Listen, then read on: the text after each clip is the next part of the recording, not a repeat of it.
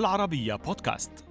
أنا طاهر بركة أحييكم وأقدم إليكم حلقة جديدة من برنامج الذاكرة السياسية. فأهلا بكم. في الحلقة الثالثة مع برنامج الذاكرة السياسية يتحدث الكاتب والمفكر الإسلامي الدكتور ناجح إبراهيم عن شخصية أيمن الظواهري الذي سجن بسبب قيادته تنظيم الجهاد قبل أن ينتقل إلى القاعدة لاحقاً. الظواهر الذي كان في سجن واحد مع ناجح إبراهيم كان لديه أفكار متطرفة ويؤمن بالقتال من أجل القتال. ونقل هذه الأفكار إلى تنظيم القاعدة وإلى زعيمها وقتها أسامة بن لادن قبل أن يخلفه بعد مقتله. في الحلقة يتطرق إبراهيم إلى المراجعات التي قامت بها الجماعة الإسلامية من أجل نبذ العنف فأشار إلى أن أول خمس مراجعات فشلت لأنها كانت مشروطة وعندما قدمت الحركة المراجعة السادسة من جانب واحد وبلا شروط وقبلت تبديل أفكارها في كتبها وبإلقاء سلاحها ووقف الحملة التحريضية نجحت في سعيها. المبادرة أدت إلى تحسين المعاملة في السجون وإلى الإفراج عن أكثر من خمسة ألاف سجين على مدى خمس سنوات. كذلك سلم العشرات من المطلوبين أنفسهم بعدما حصلوا على ضمانات بالخضوع لمحاكمات عادلة ولمعاملة لائقة في السجن.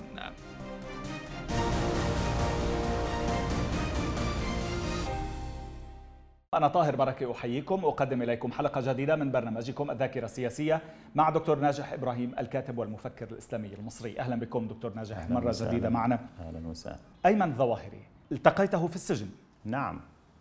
عاش معنا ثلاث سنوات وكان قد قبض عليه على خلفية قيادته لتنظيم الجهاد وهو تنظيم يختلف عن الجماعة نعم. الإسلامية. ولكن كنا في سجن واحد. مكث معنا ثلاث سنوات ثم خرج. وأيمن الظاهري آه، تعود أسرته يعود إلى أسرة عريقة. يعني فوالده أستاذ في كلية الطب وعمه أستاذ في كلية الطب وأسرته يعني محتكرة للطب. بس كيف كانت شخصيته آه هو؟ شخصيته هو كانت عادية ولكن فكره كان متطرفا يعني م. أزمة أيمن الظاهري كانت في فكره وفي عقله وليس في آه، آه، أخلاقه وفي تصرفاته يعني كان تطرفه واضحا منذ ذلك الزمن كان تطرفه واضحا فكان يعني أعطينا أمثلة آه كان يكفر كل الحكام ويكفر الجيش ويكفر الشرطة وكان يكاد يكفر الإخوان وقتها ويكفر بعض الحركات السامية ويكفر الشيعة أيضا. ولكن حدث له تحول تقريبا في موضوع الشيعة وما إلى ذلك آه، يعني بعد بعد غزو أفغانستان بعد غزو أمريكا وحلفائها لأفغانستان. لا أدري لماذا. هل لأنه آوى إلى إيران أو لأن إيران تحالفت مع القاعدة أو ما إلى ذلك. كان عنده مصلحة يعني في ذلك. آه بس هو كان سبب أساسي للانشقاق في داخل الجماعات الإسلامية وداخل الجماعة الإسلامية نفسها حتى في السجن؟ يعني هو لم يكن هو السبب الأساسي ولكن كان يعني الذين آه، حوله هم هذا السبب اللي هو موضوع آه، خلافة الأسير والضرير وإمارة ولاية الضرير ولاية, وولاية الأسير. وولاية الأسير يعني الخلاف بين أن يولى عمر عبد الرحمن عمر عبد الرحمن أو, أو ما إلى ذلك. يعني الجماعة الإسلامية كانت ترى أن الدكتور عمر رجل يعني آه، مناسب رغم أنه ضرير وأنها كانت تريد مرة أخرى العودة إلى التدين والدعوة ولا تريد السلاح مرة أخرى.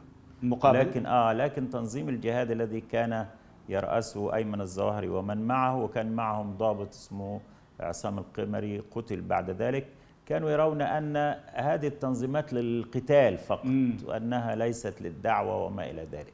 وأنا تناقشت معهم كثيرا مع عصام وأيمن وغيره وما إلى ذلك لكنهم كانوا يرون أن مهمتهم القتال والقتال. ولذلك تنظيم الجهاد هو كان القتال للقتال. وتنظيم القاعدة سار على هذا الأمر. القتال والق... للقتال الجماعة الإسلامية لم تكن كذلك لم تكن عندما كذلك. عندما انتهجت منهج العنف آه لم تكن حتى كذلك عندما حتى عندما اعتبر هذا طارئا مم. في تاريخها مم. يعني اعتبر ذلك طارئا لأنها آه، كان كل الناس بتوعها كانوا موجودين في المساجد يعرفهم الناس مم. ويختلطون بالناس ولكن نوبات العنف في آه، تاريخها كانت معظمها آه، في في أوقات معينة لأسباب معينة ثم تعود لذلك لذلك. ولذلك كان عودتها للمصالحة ولترك العنف وللمراجعة كانت سهلة ولم تكن صعبة. تمام. بس آه، تحدثنا سابقا عن طبيعة الحكم على عمر عبد الرحمن وحضرتك. يعني آه، شرحت لنا آه، سبب ذلك. ولكن أيمن الظواهري هل نال الحكم الذي يجب أن يناله آنذاك؟ لا هو حكم عليه بثلاث سنوات فقط. لأنه قاد تنظيما صغيرا وكان عنده أسلحة وما إلى ذلك. ولم يعني يعني التحقيقات لم تثبت عليه شيئا. لكن هو فعلا تعتقد أنه آنذاك لم يكن يستحق أكثر من ذلك كعقوبة؟ هو آه لم يكن له دور فاعل في مصر وقتها. إنما حينما ذهب إلى تنظيم القاعدة زاد تطرفه. ويعني آه، الأفكار دي هي بعتقد أنه هو الذي غذى آه بن لادن بهذه الأفكار. وأعتقد أن المصريين كانوا سببا أن المصريين الذين ذهبوا إلى القاعدة كانوا سببا في تطرف القاعدة. وبعتقد أن المصريين يعني المتطرفين في كل مكان هم سبب في إشعال جذوة التطرف في معظم العالم. المصريين بشكل أساسي. المصريين بشكل أساسي. لماذا تعتقد درست ذلك. آه يعني حينما باختصار. حينما تدرس مثلا آه، الدواعش المصريين تجد قادة كثيرين في الدواعش من حينما تدرس القاعدة تجد كثير من المتطرفين من يعني القادة بس لماذا؟ آه يعني أنا بعتقد كمان لي آه هذه آه يعني آه حصيلة دراسات عملتها مه. يعني مثلا معظم قادة القاعدة المؤثرين كانوا من مصر أو اليمن. ومعظم قادة الداعش المؤثرين كانوا أيضا من هذه البلاد من مصر واليمن و... في سبب تعزو إليه ذلك؟ سبب واضح وحتى لماذا؟ حتى التكفير انتشاره مم. يعني بدأ في مصر ثم ذهب إلى الخليج يعني مم. البعض يقول أنه جاء من الخليج أنا أقول له لهم أنه بدأ في مصر ثم ذهب إلى الخليج ولي دراسات في ذلك مم. وأن عبر الاساتذه المصريين آه نشاه الفكر التكفيري آه لا واشخاص أشخاص محددين معينين يعني آه، الفكر القطبي كله انتقل من مصر إلى الخليج. واعتبر أن الفكر القطبي هو سبب نشأة هذه الجماعات ليس في مصر وحدها لكن في في الأردن وفي العراق وفي لأنه أصل هذه الجماعات أصل يعني هذه الجماعات هنا. كان, كان هنا. وبداية هذه الجماعات كانت هنا. وبداية نشأة الفكر تمام. التكفيري وأدبياته كانت من مصر. تمام. بنخلي شوي بهذا الشكل البرامج الدينية والثقافية ولكن نعم أتابع نعم. في آه، لكن هذه هي الخلاصة. بماذا حكم عليك تحديدا؟ آه. آه. ليس كعدد سنين معروف ولكن آه. كتهمة. لا التهمة هو قيادتي للتنظيم. مم. كل القادة بس من حيث اغتيال السادات. آه لا. كانت هذه قضية واحدة. قضية واحدة. آه كانت يعني أنت قضية واحدة. بقضية آه، أنك آه، قيادي في قيادي في الجماعة الإسلامية. في الجماعة الإسلامية التي قامت بأحداث. آه ولكن مثلا علمك علمك بمخطط اغتيال السادات لا لا يعني لا أنت لم تحكم عليه لم تسجن عليه. لا لا لا. لا, لا لم, لم يكن كافيا للقضاء لكي يحاسبك لا لا عليه. لا لا. آه، هذه قضية منفصلة. كانت قضية منفصلة وهذه قضية منفصلة. يعني هذه قضية السادات كانت محكمة عسكرية باعتبار أنها تمت في العرض العسكري. وتمت من عسكريين تمام آه ولكن هذه قضيه منفصله القضية التي قا... التي حكم فيها المستشار عبد الغفار محمد يعني هذه قضيه محكمه امن دوله عليا وهذه قضيه محكمه مفهوم. عسكريه عليا أه هل أه رايت مع مر السنين انك لم تكن تستحق أه ربع قرن في السجن لا أنا كنت راضيا عن القدر و... و... و... ولم اسخط ابدا على قدري على كل الأقدار التي تمت لي لم أسخط عليها. ودائما كل مرة أقابل القدر ب... ب... بأن أنا أعيش مع هذا القدر ممكن أن تسلم بالقضاء والقدر ولكن أن تقول ربما كنت استحق عشر سنوات وليس أربع لا لا لا لأنني نظرت للأحداث و... والتي زي تم فرأيت ان أن هذا القاضي يعني آه، قضى يعني بشيء من العدل والإنصاف. كيف كنتم يعني تمضون أيامكم في السجن؟ قلت لي أنك كنت تدرس وكنت تطبب وكنت تعالج وإلى ما هنا وتعلم وإلى ما هنالك وبعدين صارت قصة المراجعات ولكن السجن كالحياة. مم. السجن كالحياة. فيها أيام شد شدة وأيام رخاء. يعني في أيام الرخاء كان في مباريات في مسابقات في القرآن في إن إحنا نعمل ختمة قرآن في مسابقات في الحديث. في مسابقات في الخطابة في مسابقات في الكتابة. يعني هذه أيام الرخاء أيام الشدة مثلا الناس هربوا. يعني في بعض الأحيان هرب مثلا مجموعة من تنظيم الجهاد وكانوا معنا. منهم آه، الرائد عصام القمري ومجموعته وكانوا لا يطيقون في لا يطيقون السجن. وقلنا لهم أننا متفقون على عدم الهروب. فيش حد يهرب خالص. ومش عاجبكم يبقى نمشي إحنا من المكان ده. فلكن لكنهم خدعونا وهربوا. بعدها نمشي إحنا إزاي يعني؟ نروح سجن تاني. آه. نطلب إن إحنا نروح سجن تاني. بسبب الخلافات بين التيارين أو لاننا شعرنا منهم أنهم سيهربون ويغدروا بنا. آه. يعني أنتم آه، آه، ستتورطون بالتالي إذا آه بالضبط كده. وفعلا بعد هربوا سيحقق معكم. غادروا بنا وهربوا. فالدولة عندها إن السيئة تعم. دي قاعدة مم. هنا في مصر. السيئة تعم والحسنة تخص. فمثلا ضيق علينا ثلاث سنوات ومنع عنا كل شيء وحرقت كل أغراضنا. كل أدواتنا حرقت. وهكذا في السجون. يعني عندما يهرب أي مسجون كل المساجين بتحرق. في المعتقل هل كنتم تشعرون في لحظات معينة أنكم قادرون على فعل شيء بسبب قوتكم؟ يعني كان في أحاديث نقرأها في بعض الكتب بأنه أحيانا كان هناك خشية من عددكم من عقيدتكم من توجهكم بأنه ممكن أن تقدموا على أي شيء. لا لا لا هو في مواقف كثيرة الحمد لله كنت قائدا فيها فمنعت أي حاجة. يعني أنا مثلاً؟ كنت ضد الهروب. حينما حدثت أحداث الأمن المركزي كل الكتائب حول سجن الاستئناف وكنا فيه تمردت وألقت السلاح وما إلى ذلك. فحاول بعض الذين هربوا هؤلاء كانوا معنا ساعتها وكانوا عايزين يهربوا مستغلين هذه الفرصة. فقلنا لهم لا لأن ذلك يعني سيعودنا إلى نقطة الصفر في المعاملة. ورفضت ذلك ويعني الحمد لله كانت لنا حكمة في السجن وكانت لنا علاقات جيدة بإدارة السجن. وكان معظم ال ال الكوارث التي تحدث لنا تحدث لنا من خارجنا. ناس يعملوا عمليات ناس يهربوا ناس كذا ناس كذا. ولكن السجن كان كم مرة حياة. مثلا أراد البعض أن يهرب؟ كم مرة خططوا للهرب؟ وأقنعتهم يعني كان معنا يفعلوا. كان معنا واحد عنده وسواس قهري. كان كل عدة ستة ستة أشهر ينقب الحائط ويريد أن يهرب. وبعد ما ينقب الحائط يفشل في الخروج. ومرة نشر الحديد بتاع الزنزانة في الدور الثالث ونزل.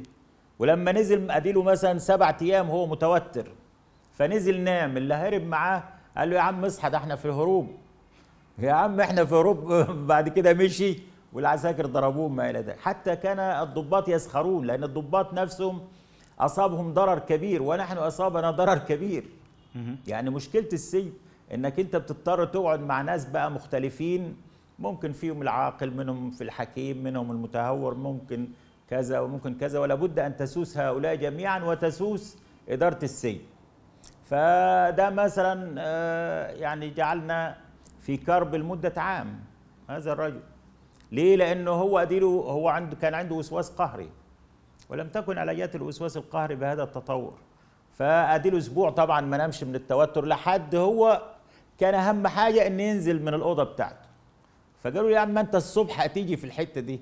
يعني هو هرب للفناء الذي نلعب فيه الكرة الصباح فالضباط كانوا يسخرون من عقلي ويقولون يعني وديتنا في 60 داهية ما انت هتيجي الصبح هنا. كنت استنيت لحد الصبح. كان هناك بعض الكتابات على مر السنوات لإسلاميين أو لغير إسلاميين تحمل الإخوان مسؤولية عدم الخروج في السادس من أكتوبر بعد واقعة أو عملية اغتيال الرئيس الراحل أنور السادات. كانوا يعتبرون ذلك خيانة. كيف تقيم ذلك الأمر في ذلك التاريخ؟ أو كيف قيمته حينها بالأحرى؟ لا خلينا نقيمه دلوقتي. أنا ما نظرتش لهذه الفكرة وقتها أه. لكن أعتبر أن موقفهم كذا كان موقفا حكيما وأن عمر التلمساني وقتها كان رجلا حكيما وأنه لو استمر في قيادة الإخوان ما وصل الإخوان إلى ما وصلوا إليه من كرب وشدة وتصادم. عمر التلمساني كان رجل حكيما وبعد مقتل السادات قال السادات قتل مظلوما مثل عثمان بن عفان. وفعلا السادات قتل مظلوما. أنا أؤيد هذه الكلمة الآن. السادات قتل مظلوما مثل عثمان بن عفان حيث قرأه الناس قراءة سلبية وغفلوا عن حسناته وأغفلوا الحسنات الكبرى له ونسوا نصرين عظيمين. نصر عسكري اللي هو نصر أكتوبر ونصر سياسي اللي هو كان بدفع تمام. أكتوبر 81 آه، الاستفتاء اللي أقر الرئيس حسني مبارك الراحل رئيسا جديدا. 89 أيضا مصر تعود إلى الكنف العربي. 95 محاولة اغتيال الرئيس الراحل مبارك في أديس أبابا في إثيوبيا. اريد تلك التواريخ فقط لأسألك كيف كنتم تتعاملون مع ورود مثل هذا أخبار وأنتم في السجن؟ هل كانت تصلكم تتفاعلون معها تعطون آراءكم تناقشونها؟ كنا طبعا نستمع لهذه الأخبار ونتابع القنوات وحتى في وقت المنع الراديو كنا نهرب الراديو. الراديو كان الراديو هو الوحيد الذي كان متاحا. الوحيد الذي كان متاحا. الصحف؟ وقتها آه، الصحف الرسمية في بعض أوقات حينما تتسع السجون. حينما تتسع السجون تأتي الصحف الرسمية فقط اللي هي الأهرام والأخبار والجمهورية. وكنا نتابع الأخبار, الأخبار ونقرأ التحليلات ونتابع يعني المقالات وما إلى ذلك. لكن لم يكن لنا دور حقيقي سوى في النقاش وما إلى ذلك يعني. تمام. ما كان المفصل؟ لحظة المفترق اللي قررت عندها أن تقيم المراجعات.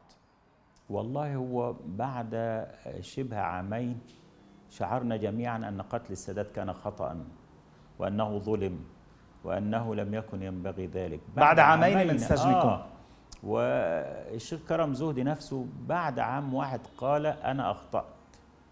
يعني قال لي وكان في الزنزانة التي بجواري. قال لي أننا أخطأنا وأننا نتحمل الجزء الأكبر. كان يحمل نفسه الجزء الأكبر من المسؤولية. باعتباره هو الذي قاد آه، يعني هو الذي تعرف على محمد عبد السلام وقاد الجماعة نحو هذا الطريق في البداية. فكان يقول لي ذلك وأنا أهون عليه وأقول له خلاص وقع الذي وقع. وانتهى. ولكن لماذا تأخر كل ذلك إلى مبادرة وقف العنف في 97 هو تمت مبادرات كثيرة جدا يعني تمت ست مبادرات قبل ذلك مم. وكانت هذه هي المبادرة الحاسمة. عدلنا يا ولكن لو سمحت من أي سنة؟ آه يعني كان في مبادرة أول واحدة. آه أول واحدة كانت في الثمانينات وقادها 86 أو حاجة زي كده وقادها آه الشيخ الشعراوي. ولكن مجموعة التي هربت أحبطت هذه الطريقة. كان في مبادرة تاني قادها آه، عبد الحليم موسى وزير الداخلية مع مدير مصلحة السجون معنا. ولكن هذه أحبطت لأنها انتشرت في الإعلام والإعلام كيف كيف تتصالح الدولة مع الإرهابيين؟ الإعلام شن حملة كبيرة بعد كم من الأولى؟ على عبد الحليم موسى. بعدها بسنوات يمكن 92 93 آه، فأزيح عبد الحليم موسى. ثم بعد ذلك آه، توالت أحداث جسام شديدة وما إلى ذلك. لكن كل هذه المبادرات حينما درسناها وجدنا أن هناك كان خطأ منا وهو أن معظمها كان مشروطا. يعني معظمها كان مشروطا مثلا بالإفراج عن المعتقلين وقف التعذيب مش عارف إيه حاجات زي كده. يعني كان مشروطا والدولة لم تكن تقبل هذه الشروط. فقلنا هذه المبادرة نجعلها غير مشروطة. وأننا آه، ولذلك البيان بتاع المبادرة دي كان ناجحا. لماذا؟ رغم أنه جاء في وقت عصيب وفي وقت صعب كان ناجحا لماذا؟ لأنه يعني تكلم عن ثلاث نقاط اللي هو وقف وقف العمليات ومن جانب واحد والبيانات المحرضة عليها كذلك يعني وقف أي بيانات محرضة عليه وكذلك دون قيد أو شرط ومن جانب واحد فهذه العوامل هي التي أنجحت هي المبادرة التي الأخيرة. أنجحت المبادرة. والذي أنجح المبادرة بعد ذلك هو أننا غيرنا الفكر في الكتب قبل أن نذهب إلى السجون. يعني إحنا عملنا تغيير الفكر كتبناه. عشان ما حدش يقول دي قاعدة مكتب أو قاعدة كده قبل أن نذهب إلى؟ قبل أن نذهب إلى السجون لنصحح أه. لهم الفكر أه. لتلاميذ. والخطوة الثالثة قبل الذهاب إلى السجون أيضا هو أن الجناح العسكري سلم أسلحته وسلم نفسه طواعية. برضه دون قيد أو شرط. هذه العناصر يعني من, من كان الأصعب؟ من كان الجناح الأصعب لإقناعه؟ الأصغر منكم رتبة آه، هو وخبرة آه، أو الجناح العسكري أو الجناح الدعوي؟ يعني سبحان الله كان آه، ربنا قدر أن الجناح العسكري كان ماسك واحد أساسا لا يحب سفك الدماء. ولكنه جاء بالقدر جاء نتيجة ظروف معينة فاستجاب. حينما علم وسلم أسلحته وسلم نفسه وسلم كل حاجة. هذه بعض يتصور أن المبادرة أن الدولة كانت ساذجة في المبادرة. لا الدولة كانت ذكية وشاطرة وكل حاجة. بدليل أنها رأت ثلاث تغيرات. وقف كامل تسليم كامل للأفراد اللي هم المسلحين وأسلحتهم دون قيد أو شرط. وبعد كده تغيير الفكر. بس هذا استتبعوا سنوات في السجن يعني ما ما ضل يعني دول أثبتتم للدولة ذلك. أيوه. دول جو وسلموا نفسهم قبل أن يطلق سراحك مثلا في 2005 آه كله ده قبل أن يحدث أي شيء. كله ده قبل أن يحدث أي شيء. ومجموعات تانية مسلحة سلمت نفسها. واللي في الخارج كان هارب جه. المبادرة كان ليها عناصر كثيرة جدا. وكانت يعني المبادرة دي هي أرجى عمل ممكن أن ألقى به ربنا سبحانه وتعالى. هذه المبادرة تم إطلاق سراح نحو ألف عضو من الجماعة لا الإسلامية أكثر حوالي أكثر.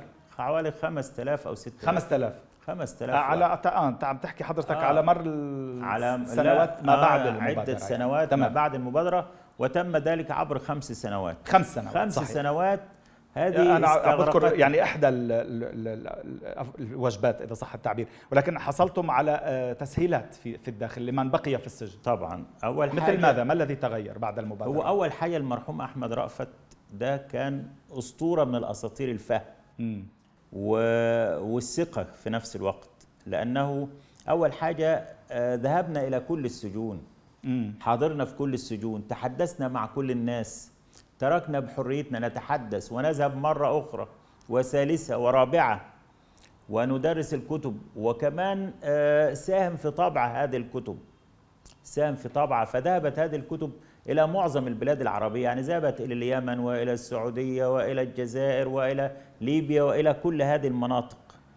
المسألة الثانية أنه يعني حول السجون من مكان لإهدار الكرامة الدينية والإنسانية إلى جامعات. جامعات فيها ملاعب الناس تلعب و... هل كان هناك دور لحبيب العدلي في كل ذلك؟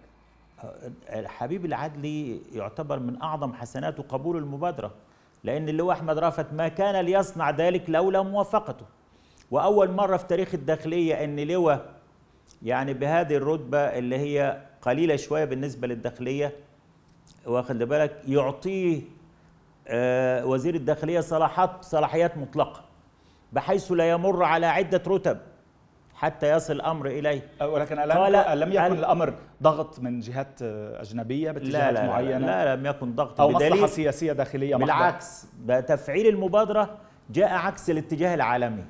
كل الاتجاه العالمي كان يطارد الإسلاميين لأن ذلك تم 2001 بعد أحداث 11 سبتمبر. ومصر كانت تفرج عن الإسلاميين. لأن مصر لها إرادة مستقلة أيضا. يعني هو هو نفسه قالها. قال أن العالم كله يطارد الإسلاميين الآن ونحن سنصنع العكس. آه، دكتور ناجح اسمح لي يعني أنا لا أريد أن أشكك طبعا بتوبتكم وبمراجعاتكم تحديدا ولكن هناك من يقول إنه البعض من ارتد عن مراجعاته آه، آه، وأنه اضطر إلى فعل ذلك في السجن ولكن بدعوى حفظ النفس وبالتالي يحق له أن يتراجع عنها.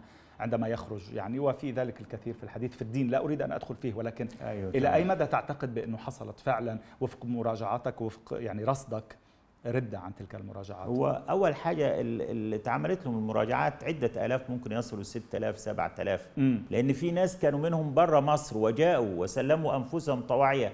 يمكن بتاع ألف واحد جاء وكان في ناس من اليمن وفي ناس من أفغانستان وفي ناس من باكستان وفي ناس في بريطانيا. كيف وثقوا؟ ما الضمانات التي آه أعطيوا إياها؟ هو حينما رأوا تحسين السجون حينما علموا أنهم سيأتوا لا يعذبوا. حينما علموا أنهم سيأتوا ويعاملوا معاملة كريمة كلهم جاءوا وكلهم عدلوا موقفهم. اللي عنده حكم قعدوا بس إيه؟ بكرامة. وقد التزمت الدولة بذلك. آه التزمت. أعظم حاجة كان في اللواء أحمد رأفت واللواء حبيب أنهم لم يغدروا بأحد. مم. يعني كان ممكن الجناح العسكري بعد ما سلم نفسه يذبحوهم يخلصوا عليهم. مم. وهذا يعني معروف. يعني ممكن يخلص عليهم ويقول لك إن إحنا في معركة معاهم خلص لكنه لم يفعل ذلك. بل بعض الناس اللي جاوا من أفغانستان كان ممكن يعدموا كان عليه إعدام ولكنه لم يفعل ذلك. وهو قال لا أريد أن ألوث ثوب المبادرة الأبيض بالدماء. كما أنكم أوقفتم الدماء فأنا برضه سأوقف. ولذلك يعني الذين تراجعوا عن المبادرة ممكن يكون عددهم إيه؟ أربعة خمسة ستة. وهؤلاء لم يحملوا السلاح إنما يتكلموا ويعارضوا وما إلى ذلك. لما تيجي تقيس هذه النسبة بالنسبة للآلاف التي اقتنعت بالمبادرة لن تنال شيء زي مشروع المناصحة السعودي. نسبة النجاح بتاعته 97% في نسبة 3% ارتدت عن المشروع ده. هذه لا تساوي شيء ويعتبر مشروع المناصحة نجح نعم إن هو إن أنا هاخد مرحلة ما بين السجن وبين الحرية مرحلة مم. وسيطة مم. هذه المرحلة أعدل أفكار وأضبطها وما إلى ذلك فإن لم يتعدل هؤلاء كان نسبة النجاح فلنعتبر بس حضرتك يعني آه، تفخر إذا صح التعبير بأنه الجماعه الاسلاميه كانت وحضرتك كنت من قياديها السابقين من آه، يعني من أوائل الجماعات التي قامت بمراجعات طبعا. واعتمد عليها في مراجعاتها كثيرا لاحقا. طبعا. ولم يكن هناك أي جماعة قامت بذلك من قبل صحيح؟ أول أول جماعة في التاريخ الحديث تقوم بمراجعة ذاتية من تلقاء نفسها ودون إكراه من أحد. وتحل الجناح العسكري دون دماء. أنت عارف المستشار الهضيبي حينما أراد أن يحل الجناح العسكري للإخوان اللي هو النظام الخاص حدثت إراقة دماء بينهم. نعم. لكن هذه تمت بدون أي حاجة. وتسير المبادرة خمس سنوات ويخرج الجميع دون أن يصنعوا شيئا. وبعد كده استمرت مسيرة التصحيح. يعني أنا ألفت 22 كتاب في هذا. فاذا آه، الحاجة الثانية أن هذه المبادرة أو هذه المراجعة قلدتها اليمن وقتها لأن اللواء حبيب العدل نشر فكرتها ووثائقها وتسجيلاتها على وزراء الداخلية العرب فكلهم أخذوا هذه الفكرة اليمن أخذتها مشروع المناصحة اقتبس من مشروع المبادرة. ليبيا سيف الإسلام القذافي عمل هذا المشروع. الأكثر دولة عملت كده اللي هي الجزائر. حينما آه، جابت عشر تلاف مسلح من من الجبل وببساطة وعملت قانون الوئام المدني صحيح. وهو الذي ألغى العشرية السوداء العشرية صحيح. السوداء في الجزائر 170 ألف قتيل المأساوية للأسف مأساوية آه. آه شكرا جزيلا لك مرة جديدة دكتور ناجح العفو. ونتابع في بداية الحلقة المقبلة إن شاء الله, الله. نتابع وإياكم مع الدكتور ناجح إبراهيم الكاتب والمفكر الإسلامي المصري في بداية الحلقة المقبلة من الذاكرة السياسية أرجو أن تتفضلوا بالبقاء معنا